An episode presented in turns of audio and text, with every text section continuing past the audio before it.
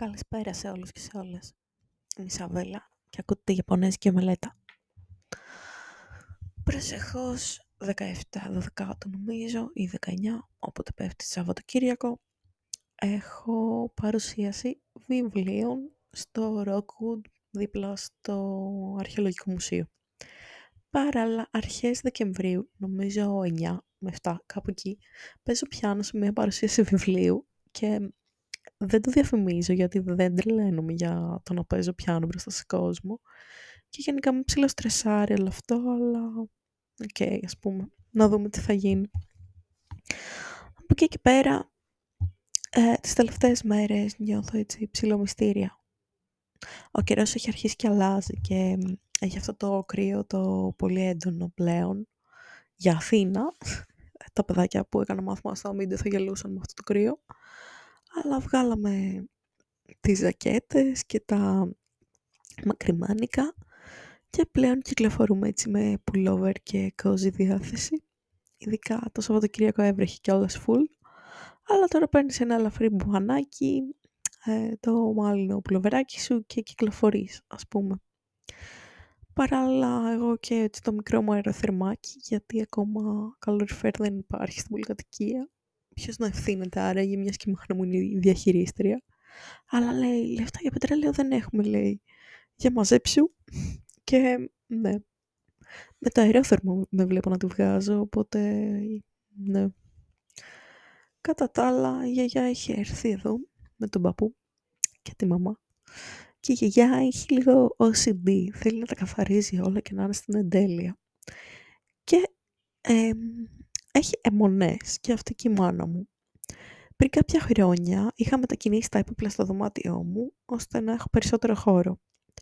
Ε, ουσιαστικά είναι ένα πολύ μικρό δωμάτιο και έχει ένα γραφείο βιβλιοθήκη που πάνω στο γραφείο έχω την τηλεόραση, η βιβλιοθήκη είναι ξέχυλη από βιβλία, κάτω από το γραφείο έχω πολυχρηστικά κουτιά γεμάτα χρώματα, έχω ένα μεγάλο πίνακα που είχα κάνει στη σχολή και δεν έχω τι να τον κάνω, το κρεβάτι μου που έχει και σειρώμενο κρεβάτι από κάτω μία πολυθρόνα και πάνω κάτω αυτά, σαν έπιπλα δωματίου.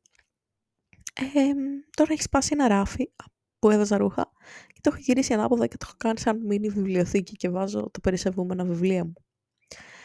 Και που λέτε, παλιά ε, το κρεβάτι ήταν δίπλα στην ντουλάπα και η βιβλιοθήκη ήταν στον απέναντι τοίχο από το κρεβάτι.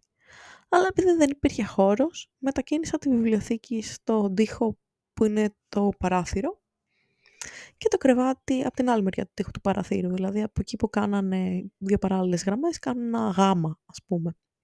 Και έτσι έβαλα το μεγάλο πίνακα στον άλλο τοίχο και δεν ξέρω εγώ, είναι σαν τύπου να τα έβαλα όλα γύρω-γύρω σαν να ήταν έθριο, ας πούμε, και στη μέση κενό. Ενώ πιο πριν ε, κάπως ε, οι τύχοι που δεν χρησιμοποιούσα έδιναν στο χώρο την αίσθηση του μικρότερος. Τέλος πάντων, ε, τα έχω βάλει έτσι γιατί δεν χωράνε αλλιώς.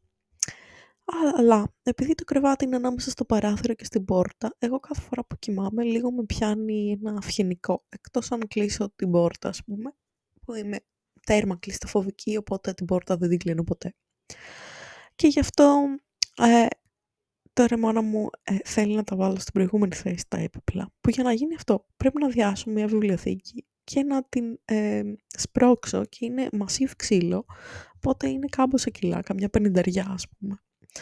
Παράλληλα να ξεβιδώσουμε όλες τις βίδες του κρεβατιού και να το ξανασυναρμολογήσουμε από την άλλη μεριά. Και όλο αυτό θέλει να διάσουμε βιβλιοθήκη ολόκληρη και όλα τα συνα... πώς λέγεται, τα συμπράγκαλα και την τηλεόραση να τη μεταφέρω και όλα τα υπόλοιπα. Και για να γίνει αυτό δεν μπορεί να το κάνει ένα άτομο ή δύο. Θέλει πολλή δουλειά. Και κάπως ε, νιώθω ότι είναι λίγο too much. Παράλληλα, από τότε που πήγα να μείνω στο αμύντεο και τέλος πάντων γύρισα πίσω σπίτι, έχω έτσι διάφορες αμφιθυμίες και τα συναισθήματά μου για την Αθήνα είναι λίγο μυστήρια. Αυτή τη στιγμή είμαι στη φάση στην οποία αυτό που σκέφτομαι είναι ότι αν με ρωτήσει κανείς αν άξιζε να επιστρέψω στην Αθήνα για τους φίλους μου, θα απαντήσω ποιους φίλους. Γιατί ε, δεν υπάρχει και ιδιαίτερη στήριξη, για να πω την αλήθεια, ούτε από την οικογένεια, ούτε από τους φίλους. Αξίζει να μένω στο πατρικό μου και να μου συμπεριφέρονται σαν να είμαι 10 χρονών και να είμαι στο παιδικό μου κρεβάτι και να μην μπορώ ούτε καν φίλους μου να φέρω σπίτι ή και το παραπάνω.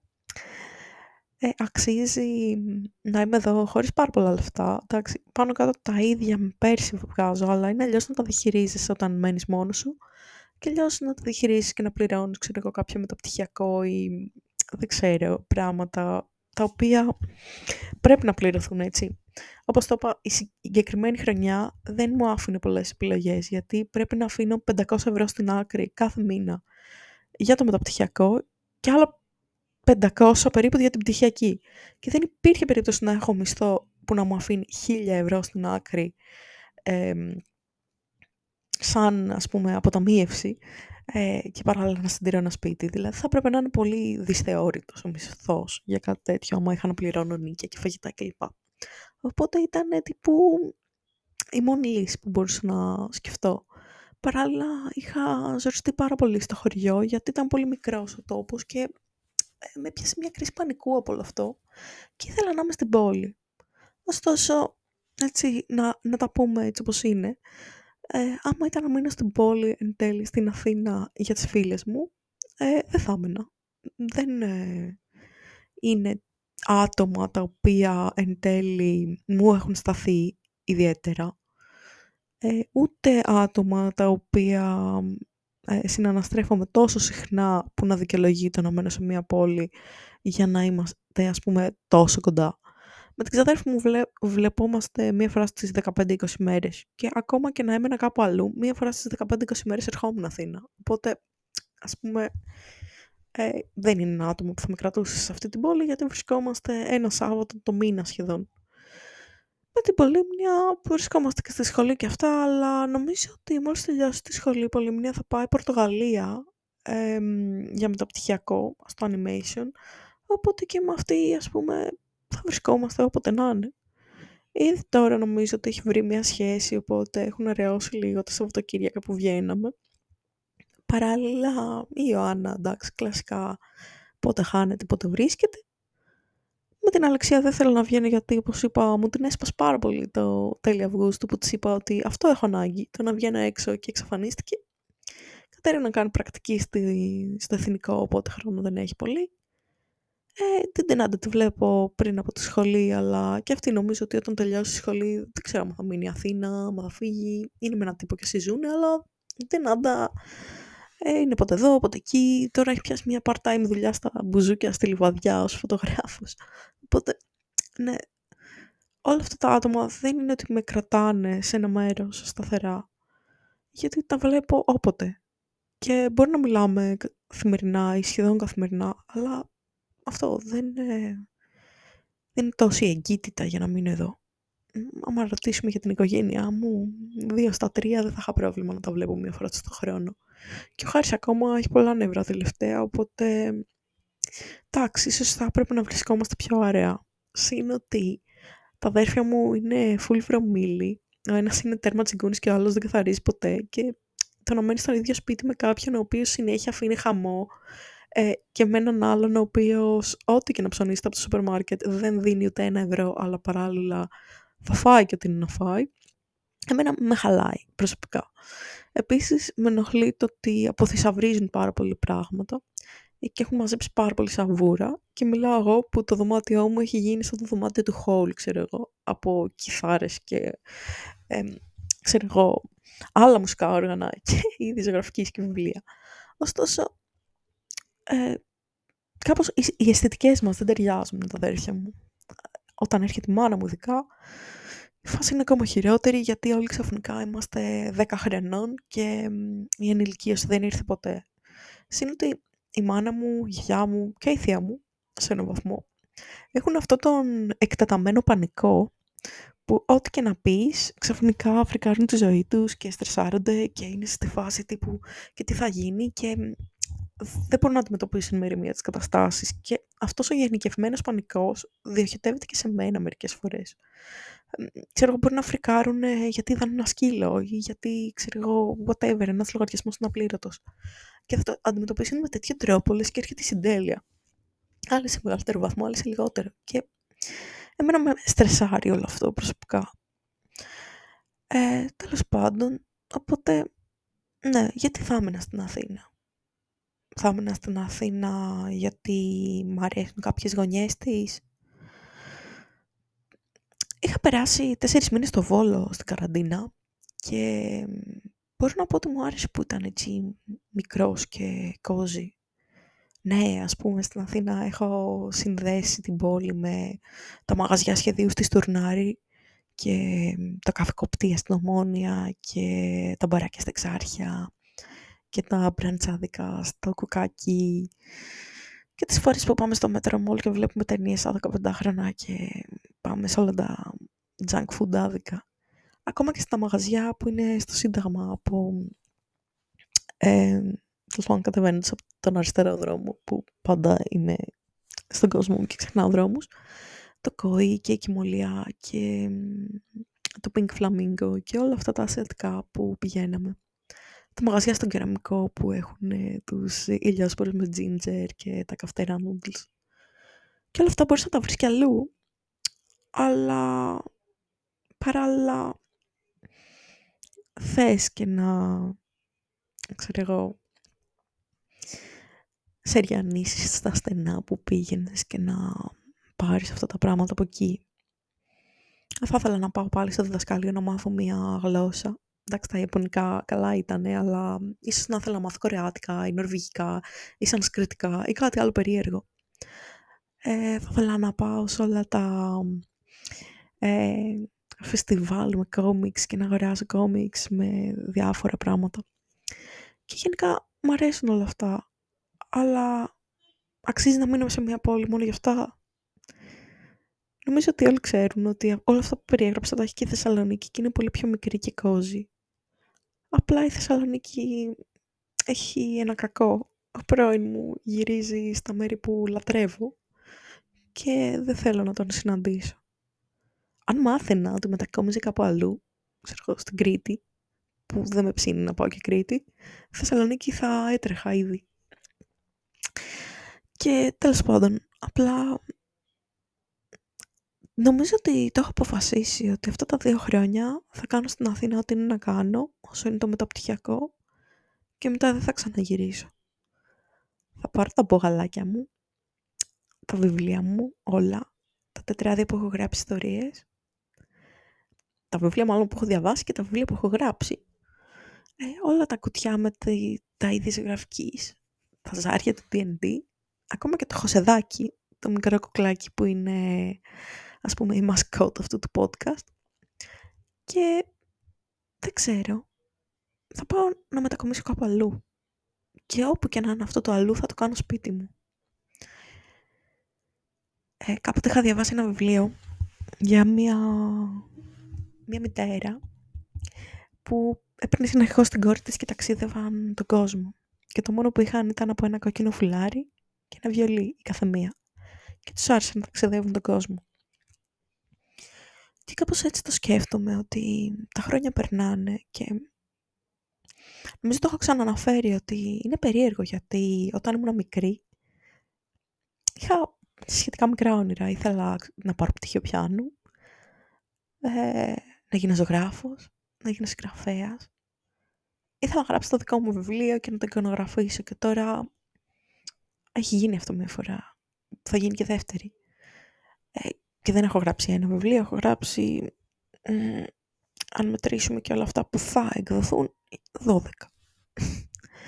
και αυτή τη στιγμή έχουν εκδοθεί 9, αλλά θα βγουν σε λιγότερο από ένα μήνα άλλα δύο και άλλα ένα λίγο πιο μετά. Και θα βγουν και οι τράπλες, η τράπλα ταρό και το άλλο βιβλίο, οπότε θα βγουν 13 και το πτυχίο πιάνω το πήρα και όλα τα υπόλοιπα τα έκανα και λίγο το ακαδήμια, εντάξει. Είναι κάτι για να αποσπά το μυαλό μου από τον κύριο Άγγελο. Γιατί όταν φωτογραφίζω, ξεχνάω και που βρίσκομαι και ποια είμαι και τι άσχημο έχει συμβεί στη ζωή μου. Και εκείνον ακόμα. και θέλω να αφοσιωθώ εκεί ψυχή και σώμα. Και σώμα, ναι. Και με αυτό είμαι ok, αλλά αυτό το μεταπτυχιακό δεν ξέρω. Κάνουμε ένα μάθημα νευροεπιστήμης και μου άρεσε πάρα πολύ. Και αυτό σκέφτομαι ότι θα είναι οι μέρες που θα κάνω πράγματα και δεν θα τον σκέφτομαι. Και όσο περισσότερες τέτοιες μέρες βάζω, σιγά σιγά δεν θα τον σκέφτομαι καθόλου. Και μετά θα φύγω και δεν ξέρω, ίσως αυτά τα δύο χρόνια να τα αφιερώσω σε μένα. Δεν ξέρω αν θα γράφω. Από τότε που ξεκίνησα το μεταπτυχιακό έχω μια πολύ τεράστια ανάγκη να ξαναρχίσω τα τράδια που έγραφα ιστορίες που το έκανα μόνο για μένα. Είναι, είναι να προσπαθήσω να κάνω κάτι που το λέγαμε με τη Γιώτα. Να κάτσω για ένα χρόνο και να γράφω μια ιστορία και να δω πώς θα πάει το να αφοσιωθώ ένα χρόνο σε μια ιστορία. Γιατί όπως όλοι ξέρετε, τα περισσότερα τα έγραφα μπαμ μπαμ. Αναρωτιέμαι πόσο μεστή θα ήταν η γραφή από ένα βιβλίο που θα έγραφα ένα χρόνο. Δεν ξέρω καν αν θα ήταν ε, φαντασίας ή μη φαντασίας. Δεν έχω γράψει ποτέ κάτι που να μην είναι φαντασίας. Και αυτό θέλω να γράφω, να ζωγραφίζω, να έχω ένα sketchbook και να κάνω comics και παράλληλα να έχω ένα τετράδιο και να γράφω ιστορίες. Και να είναι δικά μου αυτά και να ξαναβρω τη δημιουργικότητά μου πέρα από διαγωνισμούς και πέρα από εκδότες και συμβόλαια. Να κάνω αυτό που γουστάρω για μένα γιατί έχω κάνει και τα άλλα και όπως είπα όταν έχει γράψει 13 βιβλία κάπου λες δεν θα τα διαβάσουν όλα και σιγά σιγά ε, οι ρυθμοί που θες να βγάζεις έργα προς τα έξω για να τα διαβάσουν οι άλλοι χαλαρώνουν. Γιατί όταν ήταν να αποδείξεις τον εαυτό σου το απέδειξες, ότι ήταν να αποδείξεις την οικογένειά σου το απέδειξες, και τώρα απλά θες να γράψεις κάτι για σένα και δεν έχεις την ανάγκη τόσο να το μοιραστείς. Και αυτό θέλω να ζήσω τη δημιουργικότητά μου να βγάλω ακόμα περισσότερες φωτογραφίες, να πάρω ένα τετράδι και να γράψω μέσα, ξέρω εγώ, ποίηματα που δεν το έχω κάνει ποτέ και να έχω και εκεί ζωγραφιές και να είναι κάτι μοναδικό και υπέροχο και δικό μου. Και να το μοιραστώ με κάποιον που, που πραγματικά με νοιάζει. Και ίσως, γιατί όχι, να ερωτευτώ ξανά, αλλά να μην είναι με κάποιον που, που πιστεύει πολύ άσχημα πράγματα για μένα. Γιατί με τον Άγγελο ήταν εξ αρχής λάθος. Του άρεσε μια άλλη κοπέλα πριν ε, αρχίσω να του αρέσω εγώ και ήμασταν στην ίδια παρέα. Βέβαια αυτή ήταν φίλη μου και είχε βγει από σχέση, της άρεσε ένας άλλος. Της είχα μιλήσει πρώτα απ' όλα ότι μου αρέσει ο Άγγελος. Ε, that's okay, ας πούμε. Και ήταν σε φάση, ναι, ναι, ναι, ναι, ναι σας τα φτιάξω, είναι τόσο καλό παιδί και αυτά. Ε, και του άρεσε μια άλλη και νομίζω ότι είναι το βραβείο παρηγοριάς. Και του το είχα πει και μου είχε πει φυσικά ότι είμαι άρρωστη και διαστραμμένη και ότι δεν μπορώ να πιστεύω τέτοιες μαλακίες και τα δικά του. Αλλά ποτέ δεν μου φέρθηκε σαν να είμαι η πρώτη επιλογή. Και τώρα, αν το ρωτούσαμε, μάλλον, μάλλον θα έλεγε ότι σε καμία δεν φέρεται έτσι, σαν να είναι η πρώτη επιλογή. Ότι πάντα βάζει τον εαυτό του πρώτο, γιατί δεν θέλει να πληγωθεί ή ό,τι. Όμως, στην τελική έκανε πολύ άσχημα πράγματα και δεν μπορώ να αφήσω κάποιον άλλο να μου το ξανακάνει αυτό.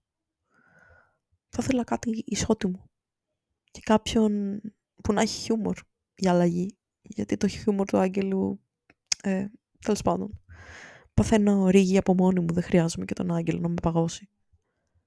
Αν και γενικά, λίγο είναι οξύμορο αν σκεφτεί κανείς τους ανθρώπους που μου άρεσαν, γιατί όλοι ήταν λίγο nerds και το χιούμορ τους ήταν ψηλό ανύπαρκτο, οπότε λέω ότι θέλω χιούμορ, αλλά δεν έχω γελάσει και ποτέ με κάποιον που μου άρεσε. Σαν. Τέλος πάντων, αυτό νιώθω ότι θέλω να κάνω φέτος. Θέλω να πηγαίνω στα μαθήματα, να κάνω πράγματα για να ξεχνιέμαι και πράγματα για μένα, να είμαι δημιουργική και να γνωρίσω κάποιον και θα μου πεις πού θα τον γνωρίσω και πού θα τον φέρω, γιατί αυτό το σπίτι είναι off. Δεν ξέρω, μπορεί να έχει το δικό του σπίτι. Ο κύριος άγνωστος χ, που δεν ξέρω που θα γνωρίσω. Και απλά, ώρες ώρες, Αναρωτιέμαι πώς θα ήταν η ζωή αν δεν τον είχα γνωρίσει τον Άγγελο. Δεν θα ήμουν συγγραφέας. Δεν είναι πολύ αστείο. Είχα γράψει την ανατομία πριν το γνωρίσω, αλλά ο μόνος λόγος που εκδόθηκε αυτό το βιβλίο είναι ότι το έστειλα σε ένα εκδοτικό επειδή ήταν απέναντι από το σπίτι του Άγγελου. Δεν έστελνα ποτέ βιβλία σε εκδοτικούς. Ο λόγος που έμαθα τις συμπαντικές διαδρομές, το δεύτερο εκδοτικό που συνεργάστηκα, ήταν επειδή μια φίλη του Άγγελου έστειλε σε ένα διαγωνισμό τους και σκέφτηκα, δεν γαμιέται, θα στείλω κι εγώ. Ο λόγος που έμαθα το τρίτο εκδοτικό, ε, τους γλαρόλικους, ήταν επειδή πάλι αυτή η συγκεκριμένη φίλη λέει ότι έχουν και αυτοί ένα διαγωνισμό, θες να στείλεις. Και έστειλα ένα παραμύθι που τελικά δεν βγήκε σε ανθολογία με παραμύθια. Βγήκε μόνο του γιατί το πίστεψαν πολύ και τους άρεσε. Και όλα αυτά έγιναν ε, επειδή ήταν κάποια που ήξερε ο Άγγελος που μου τα πρότεινε όλα αυτά. Που πριν σκεφτείτε πόσο γαμάτη τύψα είναι, να σας πω ότι μου είπες στο τέλος ότι έπρεπε να πάω σε ψυχολόγο. Γιατί φαίνονταν ότι είμαι πολύ χάλια μετά από αυτό το χωρισμό. Και πως όλοι οι φίλοι, οι φίλοι μου, φίλοι του, οι φίλοι μας ήξεραν για την Μπέννη, την κοπελιά με την οποία μου απαντούσε. Οπότε δεν τη θεωρώ ιδιαίτερα καλή κοπέλα. Επίσης, ήταν πάρα πολύ τοξική σε ακραίο βαθμό, όπως λίγα άτομα είναι. Δεν ξέρω αν έχετε παρατηρήσει ανθρώπους που πάντα είναι φιλικοί και επιτιδευμένα γλυκοί και μετά όταν σε πλησιάζουν σου κάνουν σχόλια τα οποία σε πονάνε, ξέρω εγώ, σαν να σε μουδιάζουν. Αχ, σου λένε τι ωραία που είσαι σήμερα. Αν και, εντάξει, ε, με τόσο παραπονήσιο βάρος ε, είναι δύσκολο να είσαι ωραία κάθε μέρα, αλλά σήμερα είσαι ωραία. Και θα πούνε κάτι που θα σε πονάει όντως. Με τη συγκεκριμένη Θυμάμαι ότι έβαζε φιτιλιές και είχαμε χωρίσει με τον Άγγελο 4-5 φορές από τις γερές. Ενώ, ας πούμε, εντάξει, δεν το είχαμε ανάγκη να χωρίζουμε και χωρίς αυτήν, αλλά εκείνες οι φορές ήταν πολύ τραγικές. Τέλος πάντων, μακριά από τοξικά άτομα είναι η συμβουλή μου γενικά. Και τοξικές φίλες και τοξικούς φίλους. Τώρα, πέρα από τον Άγγελο και την Εφέλη και τον όποιον. Απλά θέλω να σκέφτομαι τι θα κάνω τις επόμενες μέρες. Έχουμε μια εργασία ε, για τη τεχνητή νοημοσύνη. Αυτή θα ξεκινήσω από μεθαύριο. Την αργώ γιατί δεν με ψήνει ιδιαίτερα. Και θα την παρουσιάσουμε. Έχω επίσης για το μάθημα μεθοδολογίας αυτή την εργασία που έλεγα, τη μικρούλα, που δεν την έχω κάνει. Τα υπόλοιπα τα έκανα. Έκανα και τα ημερολόγια τύπου. Συμπλήρωσα τις πρακτικές, δεν ξέρω αν πρέπει να τις στείλουμε. Περιμένω να μάθει κάποιος και που θα ρωτήσει την καθηγήτρια, γιατί εγώ προσωπικά ντρέπομαι πάρα πολύ. Έψαξα λάπτοπ και σκληρούς και USB sticks και δεν ξέρω τις κατά και τον κόσμο όλο για όλες τις φωτογραφίες που έχω βγάλει στο μάθημα φωτογραφίας. Έπεσα σε πολλές του Άγγελου, σε πολλές δικές μου, σε πολλές γυμνές του, σε πολλές δικές μου γυμνές. Δεν είναι πολύ ευχάριστο. Σε πολλές του μπαμπά, ε, σε πολλές ε, οικογενειακές, σε πολλή σαβούρα από φωτογραφίσεις που έχω κάνει που δεν πέτυχαν, σε φωτογραφίσεις που είχα βγάλει τον Άγγελο και την Ίζα, το σκυλάκι του. Και εν τέλει έπεσε σε αυτές που μου άρεσαν καλύτερα. Τον Αναστάση με την πράσινη αλλάσιμη φόρμα και την Ιωάννα στο Ζάπιο και την Ιωάννα στην Ήδρα και κάτι άλλες μικρούλικες που δεν ξέρω τι θα πει ο καθηγητής φωτογραφίας, δεν απάντησε καν, άρα μάλλον δεν του άρεσαν. Ωστόσο η Ιωάννα στο Ζάπιο είναι πάρα πολύ ωραία. Ήταν Δεκέμβρης του 20 όταν την έβγαλα εκεί και ήταν οι πρώτες καλές φωτογραφίες που έχω βγάλει στη ζωή μου. Και εννοώ πραγματικά καλές. Δεν ξέρω τις κατά είχα πάθει εκείνη τη μέρα. Χαλάρωσα και ξαφνικά έβγαλα τέλειες φωτογραφίες. Και όταν λέω τέλειες φωτογραφίες εννοώ ότι έβγαζα μεχ. Αυτές ήταν τόσο γαμάτες που τώρα που οι φωτογραφίες που βγάζω διαρκώς είναι ας πούμε κάποιο επίπεδο και πάνω είναι στις καλές μου μέρες πρέπει να φτάσω στις φωτογραφίες που είχα βγάλει στο Ζάπιο την Ιωάννα. Το παθαίνω αυτό γενικά, όταν είμαι πάρα πολύ χαλαρή, κάνω κάτι σούπερ και μετά κάνω 15 βήματα πίσω μέχρι να ξαναβρω αυτή τη χαλαρότητα, γιατί είμαι διαρκώς σε ένα fight or flight mode και, και φαντάσου για την τέχνη που πρέπει να είσαι χαλαρός και να δημιουργείς, να είσαι full στρεσαρισμένος και να αποδίδεις ένα 10% πόσο μπορείς. Αλλά δεν μπορώ να το αποβάλω όλο αυτό γιατί πολλά αρνητικά πράγματα γίνονται. Τότε στο Ζάπιο με είχε πάει ο μπαμπάς και η μαμά με το μάξι. Κάτι θα κάνανε, μια δουλειά, είχαμε καραντίνα. Είχαμε μία ώρα και κάτι με την Ιωάννα. Τη φωτογράφησα έτσι μπαμ μπαμ, με το τρίποδο και με όλα.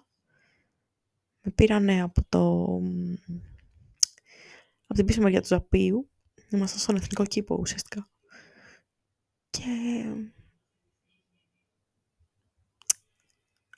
ήταν λίγο πριν τα Χριστούγεννα, είχε κρύο. Και δεν το ήξερα, αλλά ήταν τα τελευταία Χριστούγεννα που θα έκανα με τον μπαμπά. Και ναι. Δεν μιλάω συχνά γι' αυτόν, αλλά είναι λίγο μυστήρια φάση με τον μπαμπά. Δεν ξέρω αν το έχω αναφέρει, αλλά οι γονείς μου και οι δύο ήταν άτομα που έγραφαν και δεν έστειλαν ποτέ τα γραπτά τους να εκδοθούν και δεν πίστευαν στον εαυτό τους. Ο πατέρας μου, κανένα δύο μήνων πριν πεθάνει, μου είχε δώσει ένα ντοσιέ που ήταν γεμάτο με προσωπογραφίες που έκανε και με ποίηματα και άλλα γραπτά του. Ακόμα δεν μπορώ να το ανοίξω εύκολα. Μόνο μου έχει ένα τετράδι που έγραφε ποίηματα μέσα. Αυτό το διαβάζω που και που. Αλλά είναι δύσκολο, γενικά. Όχι να διαβάσεις πράγματα που έχουν γράψει οι γονείς σου, να σκέφτομαι ότι ο μπαμπάς πέθανε και ποτέ δεν τα συζητήσαμε αυτά τα γραπτά. Δεν ξέρω ποτέ ποιες είναι οι γυναίκες που ζωγράφιζε. Ήταν δασολόγος, του άρεσε η φύση, του άρεσε και το φαγητό. Ήταν λίγο σαν μπαλίτσα. Ήξερε όλες τις ταβέρνες, όλα, όλα τα καλά μαγαζιά για φαΐ, σε όποια πόλη και να τον ρωτούσες. Είχε άπειρους φίλους. Φούλευε έξαπτος, τσαντζόταν, ε, λίγο εγωκεντρικός. Ε, έκανε πολλές δουλειές. Ήταν και στην αεροπορία κάποια στιγμή, δασολόγος, είχε πάρει και μεσητική άδεια, είχε πάρει διάφορα. Ε, πότε είχε πολλά λεφτά, πότε καθόλου. Καθόταν στο σαλόνι και έβλεπε σειρές, δίπλα στο καλοριφέρ γιατί πάντα κρύωνε. Ε, μαγείρευε το πρωί, μας έκανε τραχανά, ξέρω εγώ, ή άλλα φαγητά από το χωριό του. Του άρεσε πολύ να μαγειρεύει γενικά και να τρώει φαγητό και αυτά. Τυρόπιτες και κουρού, ξέρω εγώ, και να κάνει τραχανά και να κάνει, ξέρω εγώ, σπανακόπιτα και τηγανίτες με σπανάκι και πίτσα. Πάντα έβαζε χύμα υλικά, ποτέ δεν τα μετρούσε. Καθόταν στον υπολογιστή του και έβλεπε βίντεο πάλι. Το άρεσε έτσι ε, kickboxing, αλλά πολύ παλιό, ξέρω εγώ. Έβλεπε ασπρόμαυρα βίντεο. Ε, διάβαζε ποίηση, μου είχε δώσει διάφορα λογοτεχνικά περιοδικά. Έχουμε πολλά βιβλία του Καβάφη, μάλλον έχουμε τα άπαντα του Καβάφη με τα ποίηματά του. Έχουμε το Τσεφέρι, έχουμε ε, πολλά αντίτυπα από το δέντρο, έχουμε καρούζο.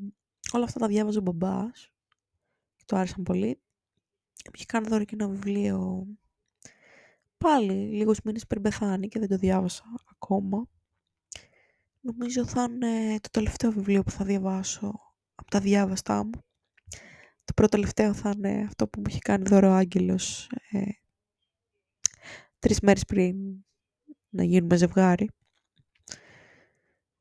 Και αυτό είναι λίγο μυστήριο γιατί ας πούμε όταν ζούσε ο μπαμπάς τσακωνόμασταν συνέχεια ή γελούσαμε συνέχεια. Είχε ένα vibe πολύ διαφορετικό από τους υπόλοιπους μες στο σπίτι. Ήταν πολύ loud άτομο. Όταν ήταν στο σαλόνι θα βλέπαμε αυτό που ήθελε να δει αυτός, δηλαδή ειδήσει. Όταν ήταν στην κουζίνα θα μαγείρευε και θα μιλούσε στο τηλέφωνο και θα έλεγε να κάνουν όλη ησυχία, γιατί ναι. Μπορεί να ήταν και στο σαλόνι και να έβλεπε ειδήσεις και παράλληλα να κάνει κάτι στον υπολογιστή του. Να έψαχνε στο Google, έτσι όπως κάνουν οι ψιλογέροι και κοιτάνε κάτι ειδήσεις, ό,τι να είναι. Αν ήταν να σε πάει κάπου και αργούσε, φώναζε όταν είχε κίνηση ο δρόμος και ήταν από τους οδηγούς που βρίζουν τους άλλους. Και τώρα δεν ξέρω. Έφυγε τόσο απότομα που μου πήρε καιρό να το συνειδητοποιήσω. Νόμιζα ότι δεν ξέρω, ότι ονειρεύομαι. Και πάλι έχουν περάσει δυόμιση χρόνια και ακόμα μερικές φορές νομίζω ότι θα ξυπνήσω και θα, θα είναι εδώ. Και δεν ξέρω. Αναρωτιέμαι αν είναι έτσι με όλους τους ανθρώπους που είναι σημαντικοί για μας. Και με τον παππού ήταν έτσι, δηλαδή πέθανε από τη μία στιγμή στην άλλη. Το βράδυ του μιλούσαμε το πρωί, έπαθε να κοπεί. Και απλά ακόμα μερικές φορές σκέφτομαι όταν είναι στον κήπο του και μαζεύει περιέσει στο χωριό και κάνει γιουβέτσι, whatever. Ε, ότι δεν ξέρω ότι πήγαν κάπου ταξίδι και θα τους ξαναδώ. Ε, όμως με κάποιους ανθρώπους δεν θα ξανασυναντηθούμε ποτέ. Όπως ο μπαμπάς, ο παππούς, ο άγγελος. Αν και εντάξει ο άγγελος ζει, ας μην τον βάζω στην ίδια μοίρα. Αλλά δεν θα ξαναβρεθούμε. Πόσο ξέρω τουλάχιστον. Και ναι, τώρα που το σκέφτομαι. Ε, πάει είναι κοντά πέντε μήνες που έχουμε να μιλήσουμε. Μπορεί και παραπάνω. Και... Ναι, και με αυτόν είναι λες και είχαμε μιλήσει μόλις χτες, μερικές φορές. Αλλά άλλες νιώθω ότι απέχει πολύ αυτό που είχαμε από το που βρίσκομαι τώρα. Δεν ξέρω αν προχωράω ή αν πάω προς τα πίσω. Θα φανεί. Να δούμε και δεν θυμάμαι Φεβρουάριο πότε είναι. Κλείνει ένα χρόνο από την τελευταία φορά που τους συνάντησα. Εκεί κοντά στις πτυχιακές λοιπόν. Θυμάμαι ότι είχα πάει στη Θεσσαλονίκη να τον φωτογραφίσω. Χαράματα στο πανεπιστήμιο. Είχα κοιμηθεί σπίτι το βράδυ για να τον φωτογραφίσω χαράματα. Και μετά πήγαμε για καφέ σε ένα μαγαζί που λεγόταν Ενοχές και τον έβγαλα φωτογραφίες και εκεί. Και πέρασαμε τη μισή μέρα μαζί, μου είπε μην πάρεις το τρένο, ξέρω εγώ ε, το έχασα το τρένο και του λέω το κτέλ είναι απόγευμα. Και λέει ναι, ναι, θα, θα κάτσουμε μαζί. Και το μεσημέρι απλά με έδιωξε από το σπίτι του γιατί θα ερχόταν η Πέννη για να πηδηχτούν.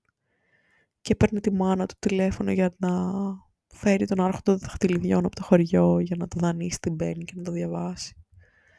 Γιατί το ζήτησε και νιώθω πολύ υπερήφανος που ερχόταν στον κόσμο του, ας πούμε. Και αυτή ήταν η τελευταία φορά που είδωθήκαμε. Έφυγα από τη ρωμαϊκή αγορά και από το σπίτι του. Κατέβηκα το λιθόστρο, το πήρα το λεωφορείο. Πήγα στο σταθμό και νομίζω απλά περίμενα να φτάσω στο μίντεο για να βάλω το κλάμα του. Αλλά ε, στο σχεδόν ένα χρόνο που έχουμε να βρεθούμε πλέον δεν έχω τον κόμπο στο λαιμό μου ότι δεν αντέχω άλλο. Πλέον χαμογελάω και ακούγεται γελίο για κάποιους, αλλά φαντάζομαι να μην χαμογελάς για πέντε χρόνια και να κλαις κάθε μέρα και να νιώθεις άχρηστος κάθε μέρα. Και ξαφνικά να μην το νιώθεις όλο αυτό. Και να βγαίνεις με φίλοι σου και να γελάς και να νιώθεις ωραία. Και να μπορείς να είσαι ο εαυτός σου, ό,τι και να σημαίνει αυτό, ακόμα και αν είσαι η μεγαλύτερη μπιτσάρα και φούλη νευριασμένη με όλους. Να είσαι εσύ να μην μπαίνεις σε ρόλο γιατί φοβάσαι ότι ο άλλος θα σε αφήσει, θα σε βρήσει, θα σου πει πόσο χάλια είσαι. Να είσαι εσύ και σε όποιον αρέσεις. Και να, να είναι αυτός στάση ζωής. Πόσο απελευθερωτικό είναι. Το να πεις αυτή είμαι και σε όποιον αρέσει. Γιατί για πέντε χρόνια ήταν είμαι αυτή που θες για να σ' αρέσω. γιατί αυτή που είμαι δεν σ' αρέσει, οπότε αλλάζω τα πάντα γιατί σε θέλω. Ε, λοιπόν, τώρα δεν αλλάζω τίποτα και όποιος γουστάρει. Οπότε ναι, θέλω να ερωτευτώ. Αλλά να με ερωτευτεί και κάποιος για αυτό που είμαι. Είτε είναι έτσι η παχουλή Ισαβέλα, είτε είναι η Ισαβέλα που συνέχεια τους κοιτάζει όλους και θέλει να τους σκοτώσει, είτε η Ισαβέλα που ζωγραφίζει φαντασματάκια στο sketchbook της. Αυτή είναι. Αυτή είμαι. Και ναι, αν αρέσει σε κάποιον, θα είναι γι' αυτό. Για τίποτα άλλο. Τέλος πάντων. Πολύ καταθλιπτικό και το σημερινό επεισόδιο. Δεν ξέρω τι περιμένετε. Λέω, μιας και καλών τεχνών δεν ξέρω αν το είπα, ε, είναι κλειστή λίγο πολυτεχνείου, οπότε αύριο δεν έχω παρουσίαση ε, των έργων που έκανα από τα νήπια μέχρι σήμερα. Too late, το έμαθα αφού ολοκλήρωσα την παρουσίαση. Ε, έχω στείλει τα αρχεία με τις φωτογραφίες όπως είπα. Έχω κάνει τα μερολόγια. Μένει μόνο η εργασία για τη μεθοδολογία και η άλλη για την τεχνητή νομοσύνη, για την πληροφορική. Δύο εργασίες. Έχω μέρες να τις κάνω. Και οψόμεθα. Οπότε μπορώ να χαλαρώσω και λιγάκι βλέποντας καμιά σειρά και ζωγραφίζοντας. Και ναι. Δεν ξέρω. Ε, σκεφτόμουν μήπως πάω κανένα σινεμά βασικά, γιατί τις επόμενες μέρες έχω χρόνο το απογεύματα και νομίζω θα μου άρεσε αυτό. Γενικά το σινεμά για μένα είναι λίγο έτσι, ε, το γουστάρω πολύ. Και το σινεμά και το θέατρο, το μέγαρο. Γι' αυτό σίγουρα όπου και αν μείνω, όταν φύγω από την Αθήνα, θα θέλω να έχει σινεμά. Όπου και αν είναι. Άρα, ναι, θα ψάχνω μέρη που υπάρχει κινηματογράφος. Δηλαδή, μάλλον όχι το αμύντεο, εκτός άμα κάνουν κανέναν. Τέλος πάντων, αυτά από μένα. Θα τα ξαναπούμε σύντομα. Θα σας αφήσω τώρα. Και μάλλον θα κάτσω να ζωγραφίσω και να χαλαρώσω. Καλό βράδυ.